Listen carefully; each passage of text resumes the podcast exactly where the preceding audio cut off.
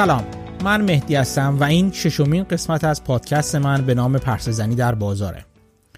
تو این قسمت می‌خوام راجع به یکی از کلکلهای تاریخی درباره بازار و به خصوص بازار سهام حرف بزنم. کلکل هایی که نوع نگاه شما بهش و اینکه ادعای کدوم طرف ماجرا براتون منطقی تره تکلیف نوع سرمایه گذاری در بورس رو براتون می‌تونه مشخص کنه. و چه بسا به نظرتون برسه تقلای من در پیدا کردن شرکت خوب برای سرمایه گذاری تقلای بیهوده و چه بسا محکوم به شکسته؟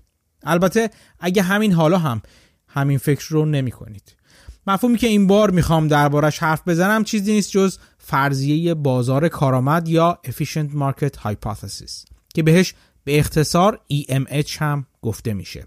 مفهومی که من کمتر مفهومی مشابه در بازار سهام رو دیدم که اینقدر باعث بحث های داغ و آتشین بین طرفداران و مخالفانش بشه. مفهومی که توش کسی مثل وارن بافت تبدیل به چماقی بشه که یک طرف بر فرق طرف دیگه بکوبه و در مقابل طرف صدها مثال نظریه سرمایه گذاری شکست خورده رو به سان چاقو تو زخم هرگز التیام نیافته شکست خوردگان بازار بچرخونه. با من همراه باشید. تا این داستان از نظر من جالب رو با هم مرور کنیم.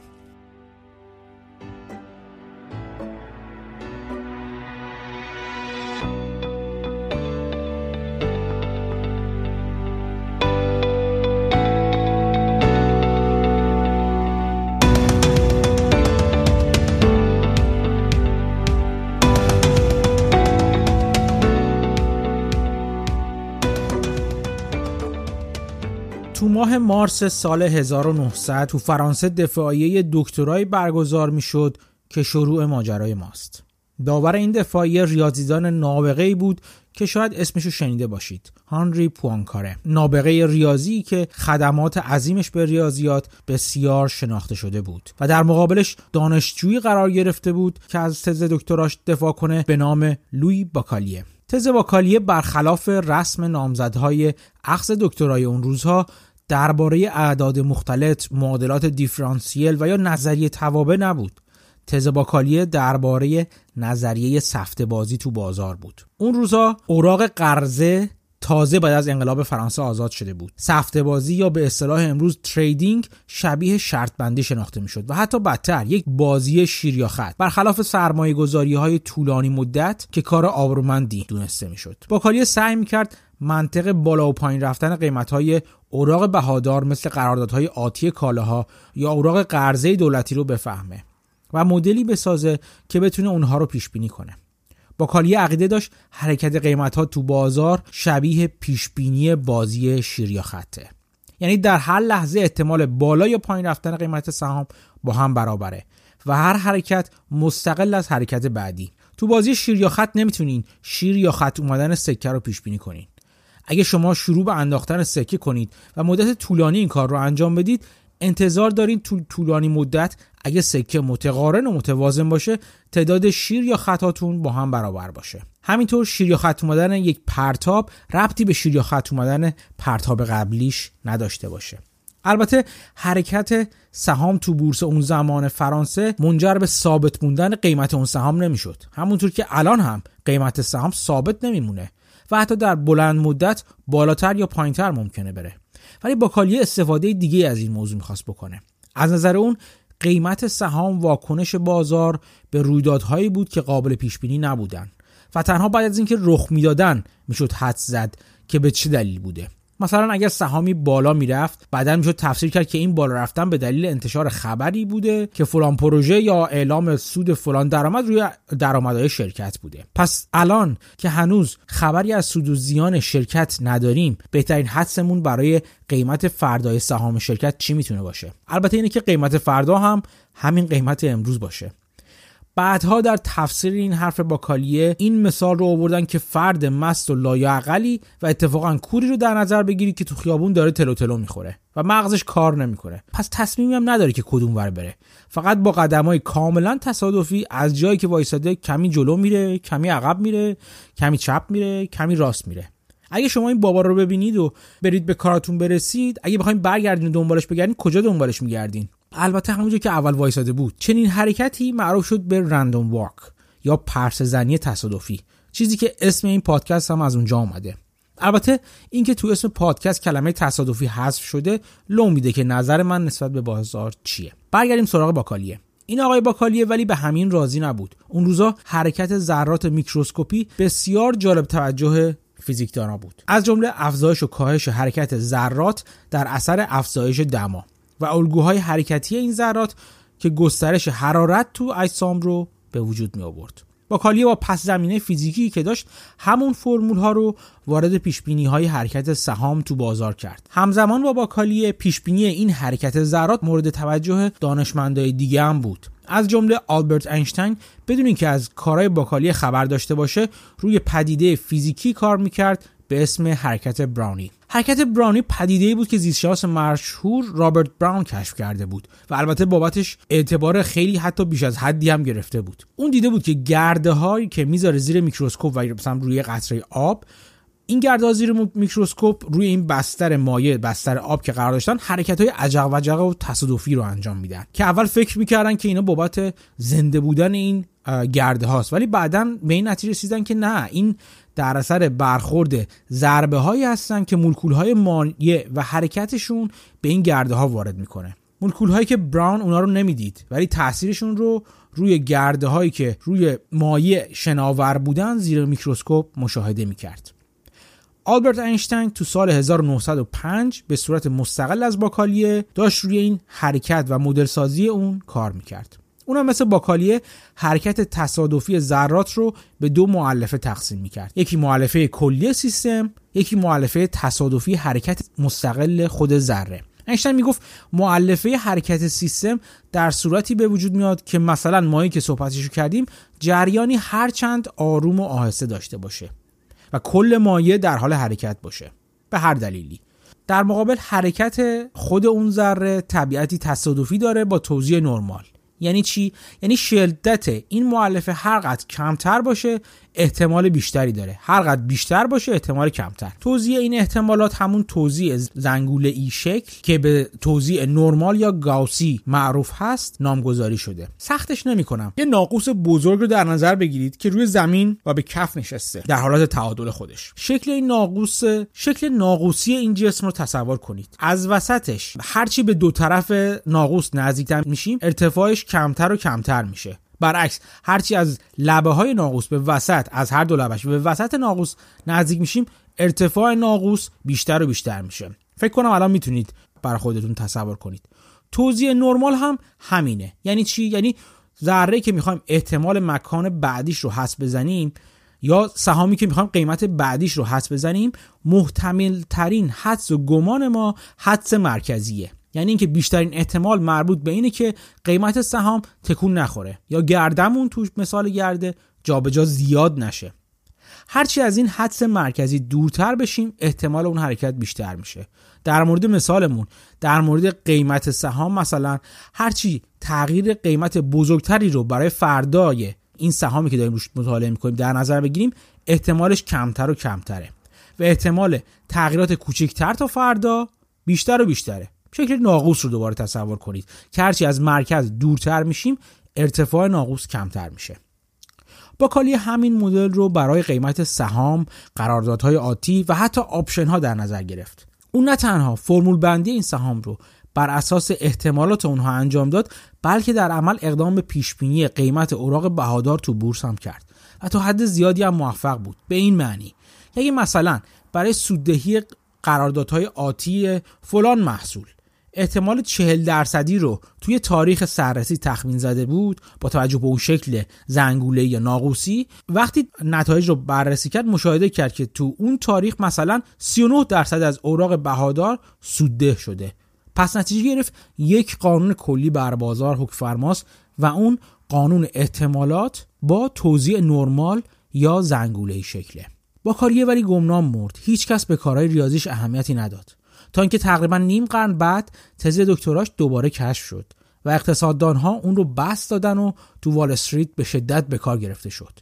کارهای باکالی اصول و مبنای نظریه‌ای شد که بعدا به نظریه یا فرضیه بازار کارآمد یا efficient market hypothesis معروف شد. رویکردهای مشابه با باکالیه تا حدود سی سال بعد عملا رها شد. کسی باشون کاری نداشت. کسی سراغ این روش دیگه نرفت. تا اون زمان finance برخلاف امروز برای قبیله دانشگاهی ها موضوعی حقیر بود و اونا علاقه بهش نداشتند و وقت صرف کردن براش رو کاری کم‌مایه و به قول امروزی ها بی کلاس می‌دونستن این وضعیت تا سقوط بزرگ سهام تو سال 1929 ادامه پیدا کرد. تازه اون زمان بود که به خاطر ضربه ای که همه مردم و جوامع از اقتصاد و در واقع توی بازار سهام خورده بودن اقتصاددانان شروع کردن به فکر کردن به بازار سهام به صورت جدیتر. مستقل از باکالیه و بدون رجوع به کارهاش بعضشون شروع کردن به صحبت کردن از پرس زنی تصادفی.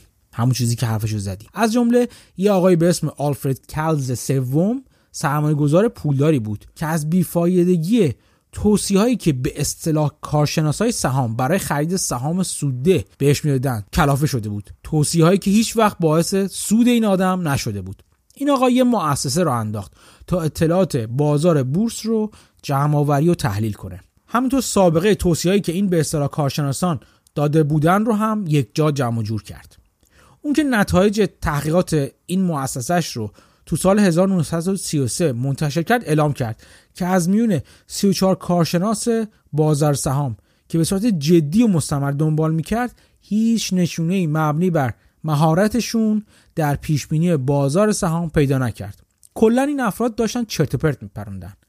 20 سال بعد یه آماردان انگلیسی به اسم کندال 100 سال تاریخ قیمت های پنبه و گندم تو بازار نیویورک رو بررسی کرد بلکه بتونه یه الگویی ازش به دست بیاره که بتونه باهاش پولی در بیاره. ولی موفق نشد.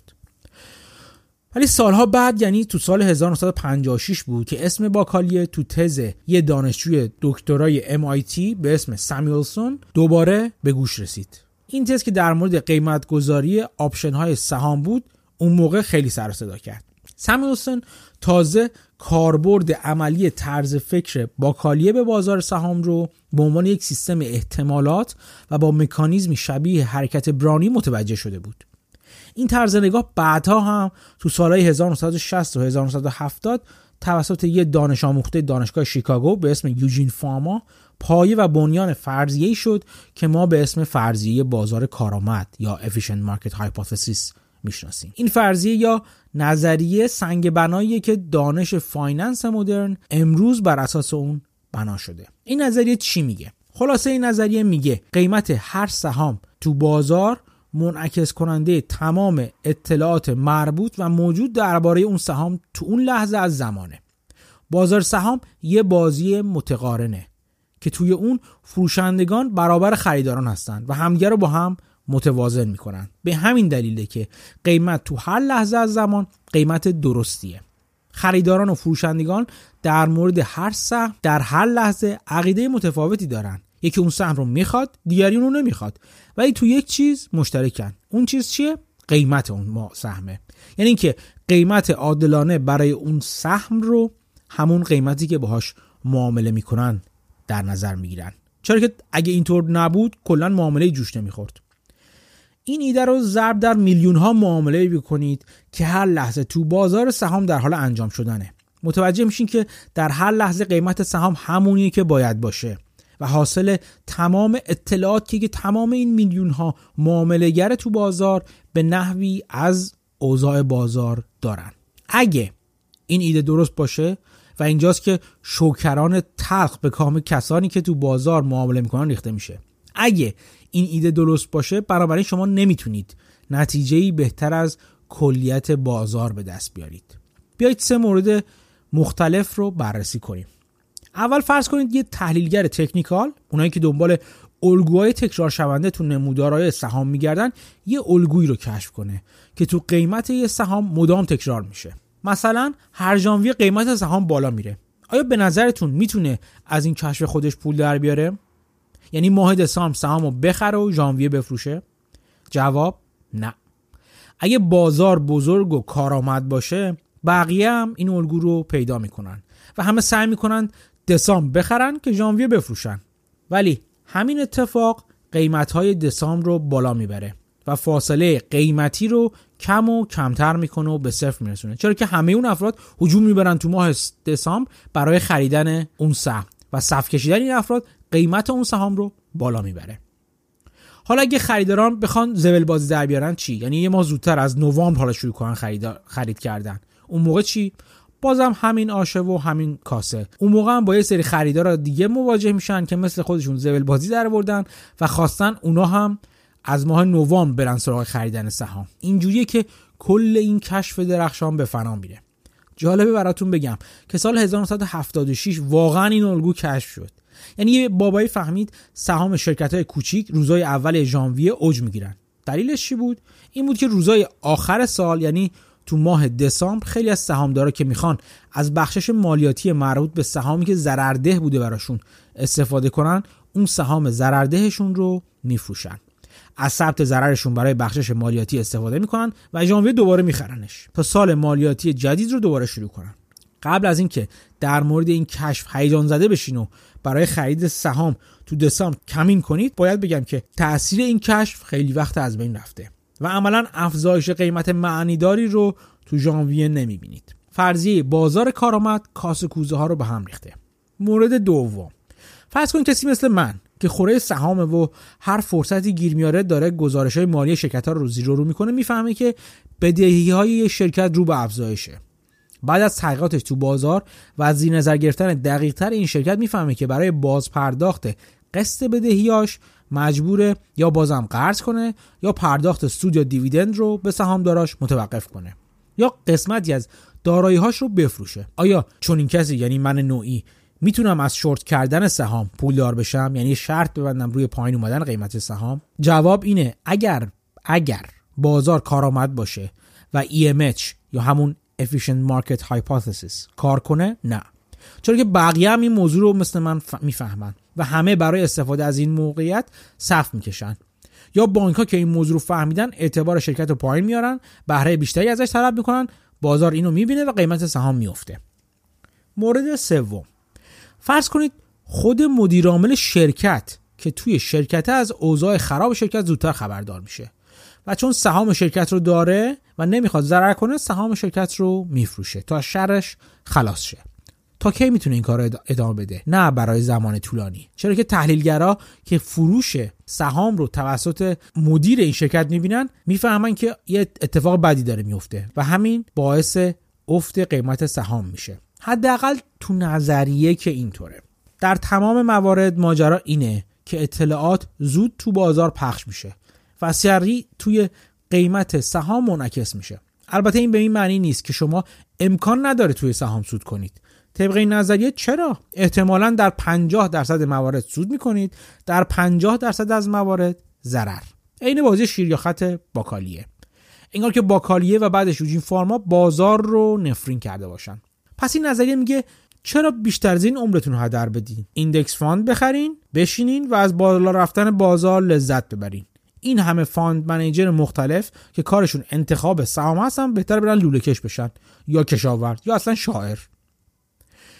بعدها اقتصاددان معروفی به اسم برتن مالکیل تو کتاب معروفش به اسم Random Walk Down Wall Street یا یه پرسه‌زنی تصادفی در وال استریت به شوخی نوشت که یه میمون با چشم بند که به طرف صفحات سهام روزنامه وال استریت دارت پرت می‌کنه برای انتخاب سهام بهتر از متخصصین می‌تونه نتیجه بگیره. جالب این که روزنامه وال استریت واقعا این چالش رو در سال 1988 اجرا کرد.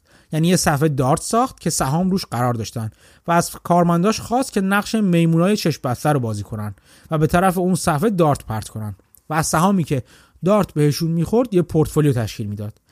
همزمان از تحلیلگرای حرفه‌ای هم خواست که از میون همون سهام پورتفولیو تشکیل بدن یعنی یه سبد سهام تشکیل بدن و حتی از خواننده ها هم می‌خواست که تو این مسابقه شرکت کنند بعد از ده سال یعنی تو سال 1998 نتیجه ها مقایسه شد. از میون 100 مسابقه که انجام شد حرفه‌ای‌ها 61 مسابقه رو بردن و 39 تا رو باختن. ظاهرا خوب بود نه؟ نه چندان. بازدهی سهام این حرفه ای ها به زور یک کمی از شاخص داو جونز بهتر بود. یعنی اگر کسی شاخص داو جونز رو به صورت index fund می‌خرید خیالش راحت تر بود و تازه اون 39 مسابقه که حرفه‌ایا باخته بودن هم زیاد نتیجه جالبی نبود. علاوه بر اینها مسئله کارمزد این حرفه‌ایا برای انتخاب پورتفولیو پیش میاد. یعنی این افراد اگر برای من و شما پورتفولیو ببندن یک دستمزدی رو طلب می‌کنن. به صورت درصدی از سود و حتی درصدی از پولی که سرمایه گذاری می‌کنیم ما. چیزی که اغلب به دو بیست معروفه. یعنی که دو درصد از کل پول رو می‌گیرن هر سال و 20 درصد از سود سالیانه. آمارگیری که توسط مؤسسه مورنینگ استار که مؤسسه تحلیلی بازاره در مورد mutual fund یا صندوق های سرمایه‌گذاری مشترک انجام داد نشون میده که در طول 10 سال 85 درصد این fund ها یا این صندوق ها بازدهی کمتری از کل بازار داشتن و بعد از 15 سال 92 درصدشون از بازار عقب افتاده بودند. ماجرا جالبتر هم شد وقتی که وارن بافت وارد ماجرا شد. وارن بافت که به قولی مشهورترین انتخاب کننده سهام یا stock picker دنیاست سال 2007 با یه fund manager یا مدیر صندوق یه شرطی بست. اون شرط این بود که به نظر بافت یه index fund کم هزینه منظور با هزینه کم مدیریت که شاخص S&P 500 رو دنبال می‌کنه در طول 10 سال بازدهی بهتری داره تا سبدی از پنج fund مختلف که اون fund manager می‌خواست انتخاب کنه. شرط بندی سر یک میلیون دلار بود.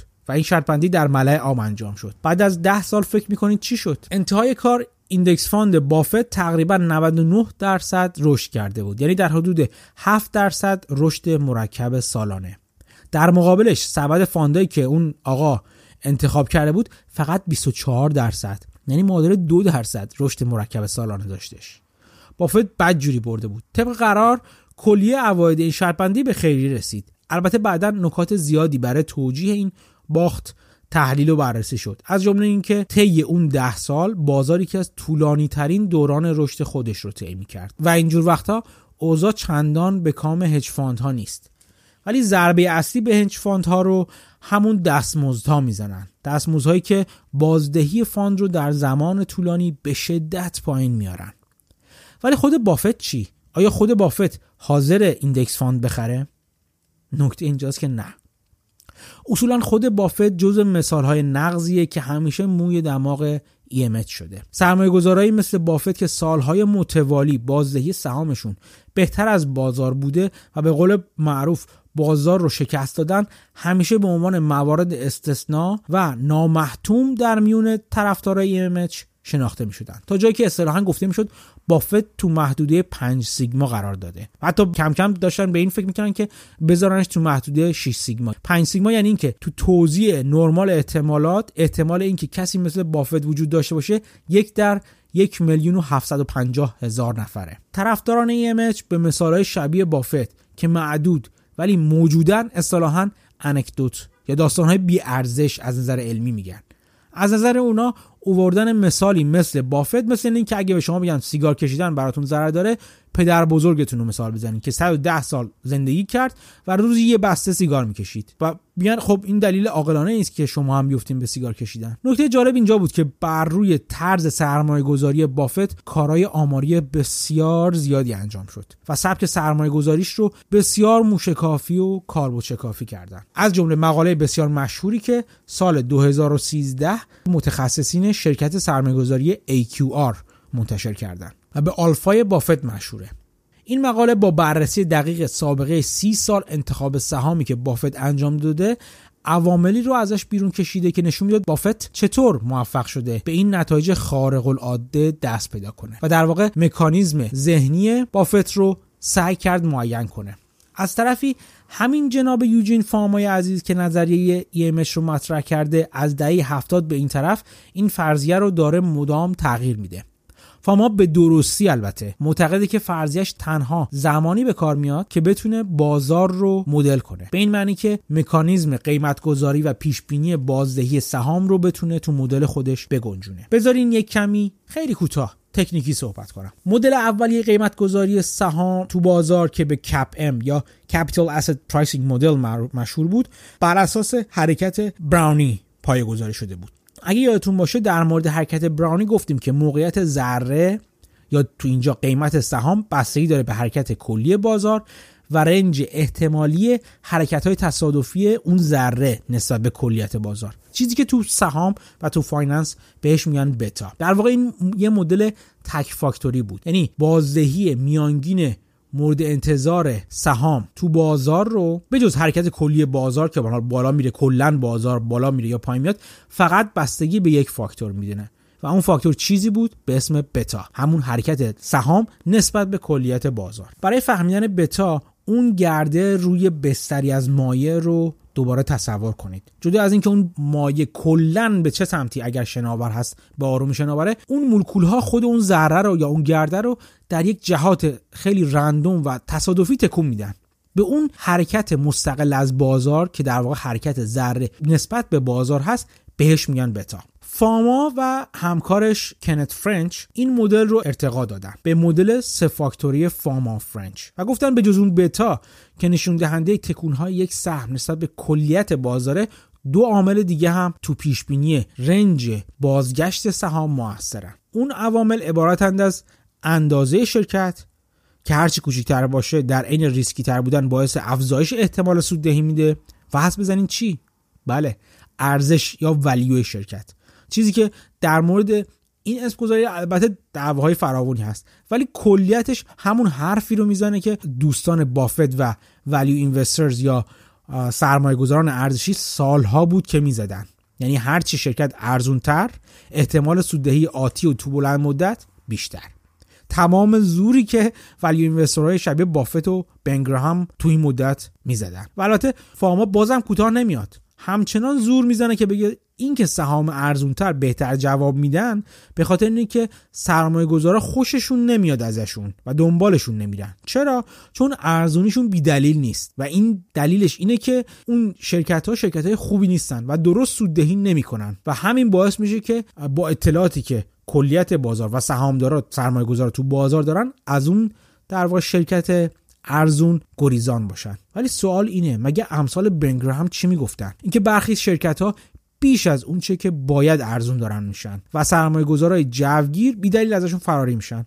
ولی چند سال بعد بادشون میخوابه و می‌فهمن اوضاع شرکت به اون اسفباری که فکر می‌کردن نبوده. خلاصه که فاما با مدلای جدیدتر خودش سعی می‌کنه موارد استثنایی مثل بافت رو توجیه کنه و توضیح بده. این اواخر سال 2016 فاما مدل پنج فاکتوره خودش رو معرفی کرد. که به جز عوامل قبلی سراغ دو عامل دیگه هم رفته کیفیت و سرمایه گذاری وارد اون قسمتاش نمیشم ولی همه اینا به نظر من مدل فاما رو داره روز به روز به مدل ذهنیتی که بافت از سالها قبل تو ذهنش از بازار داشته و تو سخنرانیاش و نوشتهاش بارها و بارها بهش اشاره کرده نزدیکتر و نزدیکتر می‌کنه. از این لحاظ تلاش خستگی ناپذیر فاما برای کارآمد نشون دادن بازار و به نظر من کارآمدتر کردن بازار با مدلش قابل ستایشه. ولی به دلیلی که خواهم گفت از نظر من همچنان عبس خود بافت حدود سال 2000 یه بار گفته بود اگر EMH یا همون فرضیه بازار کارآمد درست بود من باید کنار خیابون گدایی می‌کردم. ولی این بافت نبود که تا حدودی زیرا به EMH رو زد یا داره می‌زنه بلکه خود دانشگاهی ها بودن که به جون نظریه محبوب آقای فاما افتادن. بله. یه استاد دانشگاه ییل به اسم رابرت شیلر که اتفاقا با فاما با هم تو یه سال جایزه نوبل رو بردن یعنی تو سال 2013 مشترکن جایزه نوبل رو بردن شروع به تیشه زنی به این ریشه کرد. یه ویدیویی هست تو یوتیوب که به مراسم جایزه نوبل علوم اقتصاد می‌پردازه. تو اون مراسم یوجین فاما سخنرانی می‌کنه و دیدگاه خودش رو درباره EMH و فرضیه بازار کارآمد میگه و بعد نوبت به این آقای رابرت شیلر می‌رسه. شیلر آدم جالب و با مزه آدم کمرو و خجالتیه. و دیدن اینکه چجوری با لحن خجالت زده خودش و خنده های ریز و شرمندش پنبه EMH رو که به نظر من البته پنبه EMH رو می‌زنه یکی از مفرح ترین صحنه های آکادمیکه که من تا به حال دیدم. لینک این ویدیو رو می‌ذارم تا اگه خواستید ببینید. اصولا چیزی که شیلر بهش اشاره می‌کنه به طور خلاصه اینه. اولا بازار بسیار متلاطمتر از اونه. و قیمت سهام بسیار بیش از اون تکون می‌خورن که بشه روش صفت کارآمد رو گذاشت. مثلا اغلب شرکت های بزرگ رو حتی اگر در طول سال زیر نظر بگیریم سالی که نه مثل امسال اتفاقات عظیمی مثل شیوع کرونا توش افتاده باشه بلکه یک سال عادی و معمولی. اگه در نظرشون بگیریم می‌بینیم که قیمت سهام این شرکت ها بدون هیچ دلیل خاصی نوسان قیمتی بسیار زیادی داره و فاصله حد اکثر و حداقل قیمت سهامشون که به 52 ویکس های لو یعنی 52 هفته بالا و پایین حداقل و حد اکثر می‌رسه گاهی به 50 درصد می‌رسه. ولی آیا واقعا کارکرد اقتصادی این شرکت ها 50 درصد در سال داره جابجا میشه؟ فاما ادعا می‌کنه این تغییرات به خاطر اخبار دیگه ممکنه باشه. اینکه انتظار سهامداران رو نسبت به بازدهی سرمایه گذارشون در طول سال نسبت به سرمایه گذاری بدون ریسک که همون اوراق قرض دولتی باشن تغییر میده. چون کل ماجرا همینه دیگه. یعنی سرمایه گذاران به این دلیل اصلا روی سهامی تو بازار سرمایه گذاری می‌کنن که انتظار دارن. سودی که از اون سهام اون شرکت یا قیم افزایش قیمتش یا دیویدند و سودی که پرداخت میشه از اون شرکت می‌گیرن در انتهای سال بیش از نرخ سودی باشه که دولت به صورت تضمین شده به سرمایه گذارشون میده. چون اگه غیر از این باشه خب بهتره که برن اوراق دولتی بخرن دیگه. اون اختلاف سود بازار با سود تضمین شده است که تعیین می‌کنه آیا یک نفر سراغ سرمایه گذاری بره یا نره. فاما اینجوری داشتش میگفتش که در طول سال اتفاقاتی میفته که دید سرمایه گذاران نسبت به اون سود تغییر میده و این باعث بالا پایین رفتن قیمت میشه. برای یکی دیگه ممکن نیارزه مثلا تو سهام فلان شرکت باقی بمونه. بهتره بیاد بیرون. سرمایه‌اش جای دیگه ببره. اینجوری توجیهش می‌کنه. شیلر ولی اینو اینجا رها نمی‌کنه و به حبابای بزرگ مالی اشاره می‌کنه. حبابایی مثل حباب قیمت مسکن تو آمریکا تو سال 2007 که باعث بحران مالی شد. و اینو نشان دهنده این می‌دونه که بازارها متأثر از رفتار احساسی سرمایه است. سرمایه گذاری که جوگیرن که با سرمستی هجوم می‌برن سراغ خرید یک سهام یا با وحشتی توصیف ناپذیر دیوانوار از داشتن یک سهم فراری میشن. فاما در مقابل کلا مفهوم حباب رو قبول نداره. میگه حباب فقط پیش گرفتن سرمایه گذارا از اطلاعات منتشر شده تو بازاره. و اشاره می‌کنه که قیمت مسکن مثلا تو آمریکا بعد از بحران دوباره شروع به پال رفتن کرد و بالاخره حتی از سطوح قیمتی زمان حباب خودش رو هم اصطلاحا بالاتر رفت. فقط چند سال دیرتر. همونطور که می‌بینید فاما تمام ضربات وارد از طرف اقتصاددانهایی مثل شیلر رو سعی می‌کنه با خونسردی رد کنه. اقتصاددانهایی که تاکیدشون بر مطالعه رفتاری سرمایه گذاران و کلا مشارکت کننده تو بازاره و بهشون behavioral economists یا اقتصاددانان رفتاری میگن. خسته شدین؟ یکم دیگه طاقت بیاری در حالی که فاما مدل پنج فاکتوری خودش رو در می‌کرد ضربات اقتصاددانان رفتاری متوقف نشد. این اقتصاددانا تو دنیایی که اطلاعات بیشتر و بیشتر و گسترده تر پخش می‌شد و بازار هر روز از نظر اطلاعاتی به بازار کارآمدی که فاما و رفقاش ازش دم می‌زدن نزدیکتر می‌شد و از طرف دیگه افرادی شبیه بافت که به دلیل غولاسا شدن سرمایه هاشون و نه کاهش مهارت هاشون بازدهی شبیه بازار و یا حتی گاهی پایینتر از بازار پیدا کرده بودن مدام مثالهای نقض تازه تر و جالبتری برای بازار به اصطلاح کارآمد فاما پیدا می‌کردن. یکی از این افراد اقتصاددانی به اسم ریچارد تیلر که اتفاقا نوبل اقتصاد رو اخیرا برده و جالبتر از اون اینه که اتفاقا از همون دانشگاه شیکاگو میاد که خاستگاه فاما و دوستانش در بنیان گذاشتن EMH هست. جالبه بدونید این آقای ریچارد تیلر توی فیلم Big Short بازی هم کرده. می‌تونید برید و پیداش کنید اگه می‌تونید. خلاصه این دو نفر یعنی تیلر و فاما. سال 2016 یه مناظره مانندی رو برگزار کردن که دیدنش رو بهتون توصیه می‌کنم. و البته باز هم لینکش رو تو حساب توییتری پادکست به اشتراک می‌ذارم. تو این ویدیو تیلر به مثالهایی اشاره می‌کنه که بعدا تو مقاله ای که برای خلبازی های عجیب و غریب بازار آورد این مثال ها رو توش یکی یکی ثبت کرده. یکی از این خلبازی های بازار به اصطلاح کارآمد فاما یک fund رو مخصوصا تیلر بهش اشاره می‌کنه که اسمش بود CUBA CUBA یا کیوبا. البته ربطی به کشور کوبا نداشت و سرمایه هم تو کشور کوبا نداشت چرا که اصولا اون سالها سرمایه گذاری تو کوبا ممنوع بود. اغلب سرمایه های این fund شامل شرکت های گردشگری تو مکزیک و آمریکای مرکزی بود. و تا مدت ها قیمتی که این بازار با همین نماد کیوبا تو بازار باش معامله می‌شد 90 درصد ارزش سرمایه هایی بود که تو خود این fund یا این صندوق بود که اصطلاحا بهش میگن net asset value یا NAV یعنی با تخفیف خوبی در حدود 10 درصد نسبت به ارزش واقعی این fund می‌شد این fund رو از تو بازار سهام خرید. ولی روز 18 دسامبر سال 2014 ناگهان قیمت این fund تو بازار حدودا دو برابر شد در عرض چند ساعت. چرا؟ چه اتفاقی افتاده بود؟ ساده است. اوباما رئیس جمهور آمریکا تحریم های کوبا رو که اتفاقا هم اسم این fund بود یکم شل کرده بود. سرمایه گذاران خوشحال هم هجوم برده بودن برای خرید سهام این fund تو بازار. غافل از اینکه این fund نه تنها ربطی به کوبا نداشت بلکه هیچ سرمایه‌ای هم تو کوبا نداشت. عجب بازار کارآمدی. ماجرا ولی تموم نشده بود. فرداش که سرمایه گذارا فهمیدن عجب سوتی دادن هجوم بردن برای فروش fund ی که خودشون تو پاچه خودشون کرده بودن. قیمت فاند افتاد پایین. این بار برابر با ارزش سرمایه ها شد. یعنی اون NAV Net Asset Value که تو خودش داشت. از اونجا به بعد دوباره قیمت شروع به بار رفتن کرد. و تا جایی که به بیش از 50 درصد بیش از ارزش دارایی های خودش رسید. و دوباره آروم آروم پایین اومد تا درست به اندازه ارزش دارایی های زیر مجموعه شد. جالبه بدونید که این هم اندازه شدن قیمت یعنی این تعادل نهایی قیمت تو بازار یک سال طول کشید. زمان کافی برای اینکه هر کسی که می‌خواست این fund رو شورت کنه و تو بازار پول خوبی به جیب بزنه. همین یکی دو ماه پیش که با شیوع کرونا همه برای خرید سهام زوم هجوم برده بودن این ناکارآمدی بازار دوباره بیرون افتاد. سهامدارا اشتباهی سهام شرکت گمنام Zoom Technologies رو به جای شرکت Zoom Communications گرفتن.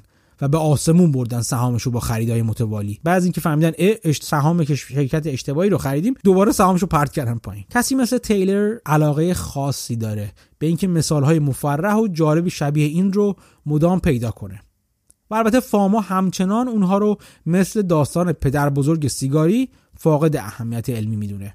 رجز خونی می‌کنه که اگه اقتصاددان های رفتاری می‌خوان مفید بودن خودشون ثابت کنن باید مدل پیش بینی کننده از بازار ارائه بدن. مثلا فرمولی برای تشخیص اینکه بازار قطعا حباب داره یا نه. البته فاما اصولا اصطلاح حباب رو اصلا قبول نداره. چیزی که تیلر میگه داره روش کار می‌کنه و در واقع می‌خواد یه اندیس یا یک فرمولی بده که باهاش بتونه پیش بینی کنه که آیا در فلان زمان بازار قطعا حباب داره یا نداره. خب تقریبا به آخرای مطلبمون رسیدیم. حالا کمی هم از رویکرد خودم میگم. به نظر من بازار اصلا کارآمد یا efficient نیست. نمونه ها و مثالهاش بسیار فراوونتر از اونی که حتی تیلر داره نشون میده. خود من نمونه و شاهد زنده این ناکارآمدی هستم. یکم دیگه میگم چطوری ولی باید اعتراف کنم که ناکارآمدی بازار روز به روز داره کمتر و کمیابتر میشه. خصوصا تو عرصه عمومی بازار. اصولا اگر کسی می‌خواد سودی بیش از اون چی که بازار بهش میده به دست بیاره یا همون آلفا که گفته بودم چیزی که تو finance بهش edge گفته میشه باید داشته باشه. یعنی باید چیزی داشته باشه و چیزی بدونه که بقیه ندارن. به این عامل برتری تو finance اصطلاحا edge یا لبه میگن. یک زمانی برای داخلی های شرکت اج اطلاعات پشت پرده ای بود که داشتن و به زودی از بکار بردنشون البته محروم شدن و این اج ازشون گرفته شد. و اگر ازش استفاده کنن تحت تعقیب قانونی قرار می‌گیرن. چیزی که تو ایران بهش رانت اطلاعاتی میگن. و تا اون زمانی که من ایران بودم مثل نقل و نبات تو دست عزیزان بود. اون اج یا لبه ممکنه مدل های ریاضی و سوپر کامپیوترهای بسیار قدرتمندی باشه که افرادی شبیه جیم سایمنز و fund معروف مدالیون ازش سود می‌برن و سودهای آنچنانی می‌کنن. سودهایی که البته محدود به سایز fund شون هم هست. یا ممکنه اون اج مربوط به سرعت دریافت اطلاعات از بازار بورس باشه. هر کی زودتر و تو زمان کمتر با اختلافی در حد چند صدم میلی ثانیه اطلاعات بورس رو به دست بیاره سود بیشتری می‌کنه. یا از high frequency trading استفاده می‌کنه. یا front running می‌کنه اصطلاحا تا یه حدی. یعنی زودتر از بقیه قیمت رو به دست میاره و تو بازار میفروشه و از این اختلاف بسیار بسیار کوچیک زمانی سود می‌بره. چیزی که نویسنده finance معروف که مایکل لوئیس باشه همون که داستان Big Short رو نوشته همون توی کتاب دیگه خودش به اسم Flash Boys آورده. و با الهام از اون فیلم پروژه مرغ مگس‌خوار یا The Hummingbird Project رو ساختن. فیلمی که با بازی جسی آیزنبرگ و سلما هایک ساخته شد. فیلم جالبیه اگه تونستید پیدا کنید و ببینیدش. خلاصه که با کارآمدتر شدن بازار عرصه به کسایی مثل من که دنبال شرکتان تنگتر و تنگتر میشه. ولی یه برگ برنده ای هست که هنوز ما داریم. درباره این برگ برنده تو قسمت های بعدی باهاتون بیشتر حرف می‌زنم. قبلا اشاره های گذرا به این برگ برنده کردم. همینجا هم تو این پادکست تا حدودی اشاره کردم که چطور میشه برگ برنده نسبت به بازار فعلی با توجه به اینکه کارآمدی بازار هر روز داره بیشتر و بیشتر میشه میشه به دست آورد. تا هفته بعد کمی فکر کنید و ببینید می‌تونید حس بزنید که کجاست این برگ برنده. بعد نیست به عنوان حسن ختام به یه نکته با مزه اشاره کنم. یوجین فاما که به عنوان پیامبر و سردمدار نظریه بازار کارآمد هست و کسی که ادعا می‌کنه نمیشه بازار رو شکست داد با یه مؤسسه مالی همکاری می‌کنه که اسمش هست Dimensional Fund Advisors یا DFA که تو آمریکا، کانادا، انگلیس، استرالیا، سنگاپور و هنگ کنگ فعالیت می‌کنه و کارش مدیریت سرمایه است و ایجاد انواع ETF های جدید که سود بالاتر و ریسک کمتری رو ایجاد کنه. یا به عبارت دیگه بازدهی بهتر از بازار داشته باشه. فاما نه تنها باهاش همکاری می‌کنه بلکه به همراه همکارش تو جلو نظریه بازار کارآمد یا EMH یعنی کنت فرنچ که از هر دو از افراد بسیار تاثیرگذار این نظریه هستن هر دو توی این fund در حال کار هستن. و تا جایی که من می‌دونم تا چند وقت پیش جزو هیئت مدیره‌ش هم بودن. خلاصه که چون به خلوت می‌رود خود آن کار دیگر می‌کند. خب این بود ماجرای بازار کارآمد و نظریه یا فرضیه بازار کارآمد. امیدوارم که از این قسمت پادکست هم لذت برده باشید. و از طرفی کمی به این فکر کنید که آیا شما با کدوم طرف این قضیه موافقید؟ با امثال فاما که با نظریه خودشون می‌خوان ثابت کنن تمام اطلاعات توی قیمت سهام درد شده و بازار رو نمیشه شکست داد و ارزش سهام همون قیمت سهامه و یا با نگاه کسانی مثل بافت که فکر می‌کنن که امکان داره شما بتونید بازار رو شکست بدید نظر شما چیه؟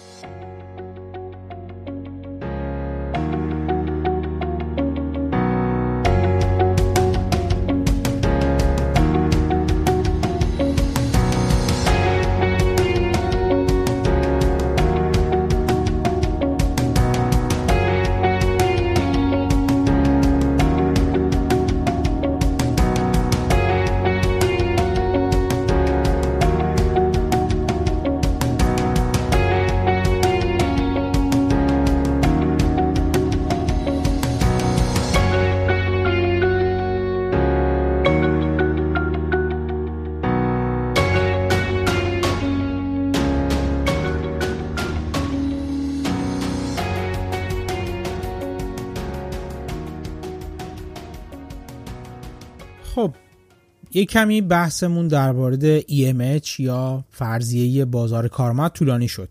این هفته خیلی اخبار من در واقع نمی‌خوام مرور کنم. فقط چیزی که تمام هفته می‌تونم بگم که فکر منو به خودش مشغول کرده رو می‌خوام با شما هم در میون بذارم.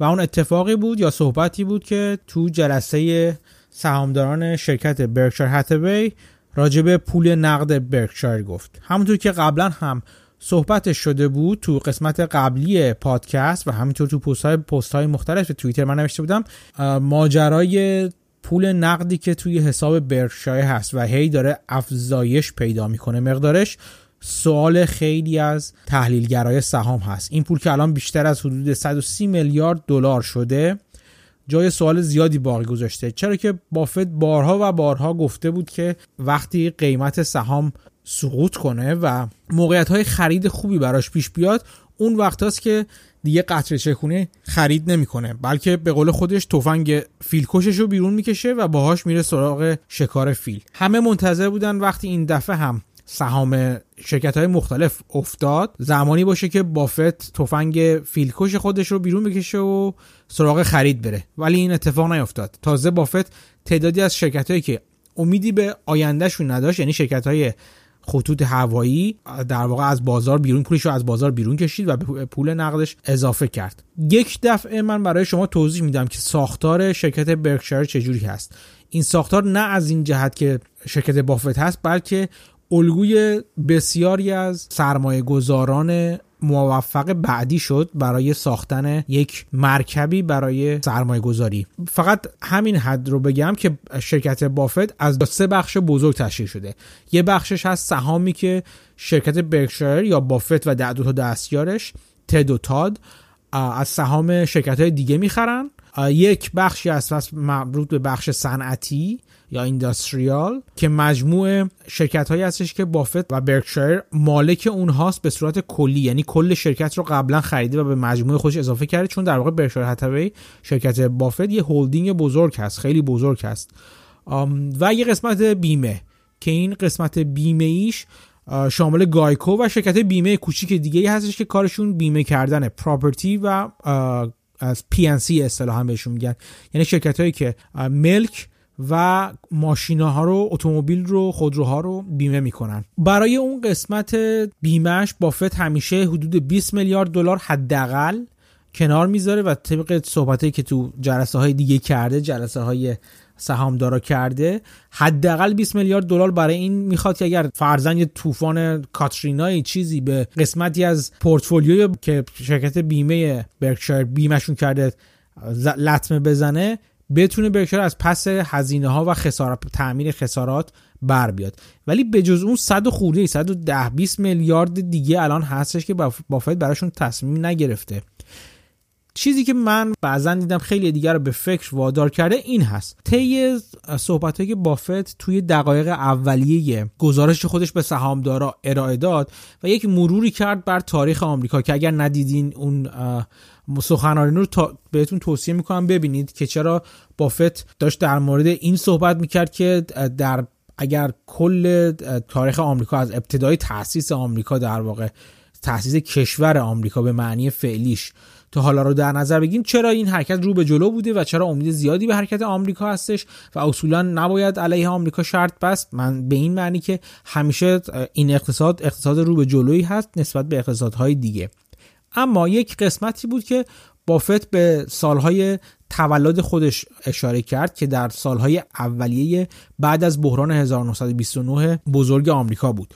و توی اون اعلام کرد که وقتی که به دنیا آمد چند وقت بعدش سهامی که سقوط کرده بود توی بازار بابت اون سقوط بزرگ سهام سال 1929 تقریبا 25 درصد رشد پیدا کرد. یعنی ضرر خودش رو جبران کرد و همه خیلی خوشحال شدن ولی خبر نداشتن که این آغاز بازگشت بازار نیست بلکه آغاز یک رکود 20 ساله است. بعدا به لاست years یا سالهای گم شده معروف شد. یعنی تو این 20 سال بازار سهام رشد چندانی نکرد و در واقع 20 سال حدودا طول کشید که تا اواسط دهه 50 تا سالهای 1950 بازار به سطوحی برسه که قبل از سقوط سال 1929 داشت و خیلی اینو با تلخی در واقع با بافت مطرح کرد و خیلی به فکر رو رفتن وقتی اینو گفت که آیا بافت الان آینده شبیه این رو برای بازار سهام فعلی آمریکا پیش بینی می‌کنه؟ آیا به همین دلیل هست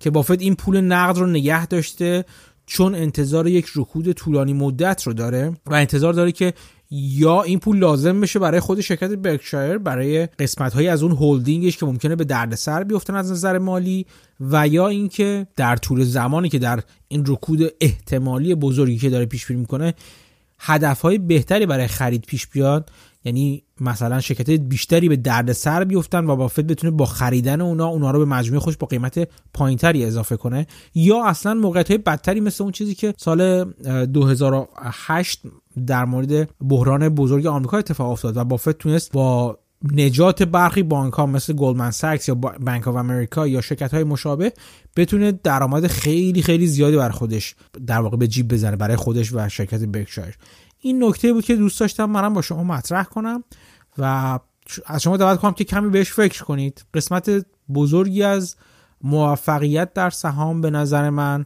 حاصل همین فکر کردن هاست. یعنی اینکه بدونین که کار خاصی انجام بدین بدونین که جو بازار شما رو بگیره و همش در حال خرید و فروش سهام یا مطالعه حتی سهام باشید یک وقتی رو خلوت کنید با خودتون و فکر کنید به اینکه چه روی کردی باید پی بگیرید و علائم بازار چه چیزی رو دارن به شما نشون میدن. در مورد استراتژی های خودتون بازنگری کنید. این فکر کردن یکی از مهمترین و در واقع می‌تونم بگم اصلا مهمترین قسمت سرمایه گذاری هست.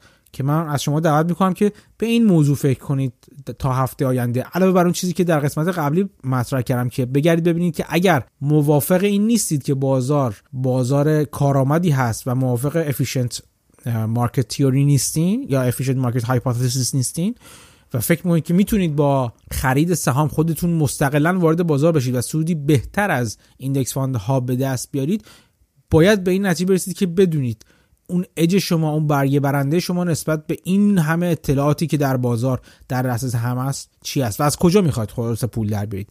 این رو هم به اون قسمت فکر کردن در طول هفته اضافه کنید که به نظر شما چرا بافت اقدام به خرید نکرد با اینکه شرکت های زیادی بودن و همین الان سرمایه گذاران مشابه بافت با سبک مشابه بافت زیادی هستن که دارن واقعا می‌خرن تو بازار. اینطور که من دارم می‌بینم و از فایل هایی که برای SEC پر می‌کنن دارن واقعا می‌خرن. و کیسه هاشون پر می‌کنن و اینا تفنگای حالا نه فیلکش مثل بافت ولی تفنگای خرسکش خودشون رو حداقل بیرون کشیدن و دارن شکار می‌کنن. ولی بافت تکون نخورده. فکر کنید که چرا بافت این کار نکرده؟ اگر نظری داشتید در هر دو مورد چه اینکه برگ برنده خودتون رو در بازار تشخیص بدین یا اصلا تشخیص ندید بگین که هیچ برگ برنده ای نداره دستاتون رو بالا بگیرید بشینید و همونطور که بهتون پیشنهاد دادم یا لوله کش بشید یا شاعر و از روند رو به بالای بازار اگر رو به بالا باشه واقعا اینطور که بافت داره میگه اگر رو به بالا باشه در 20 سال آینده لذت ببرید و یا اینکه اگر می‌خواد در بازار باشید به منم بگید برگ برندتون چیه. شاید منم بتونم چیزی از شما یاد بگیرم. همینطور به این ماجرای بافت و پول نقد هنگفتش فکر کنید. امیدوارم که از برنامه این قسمت لذت برده باشید. تا هفته آینده و دیدار که نه شنیداری دوباره. مراقب خودتون باشید و خدا نگهدار.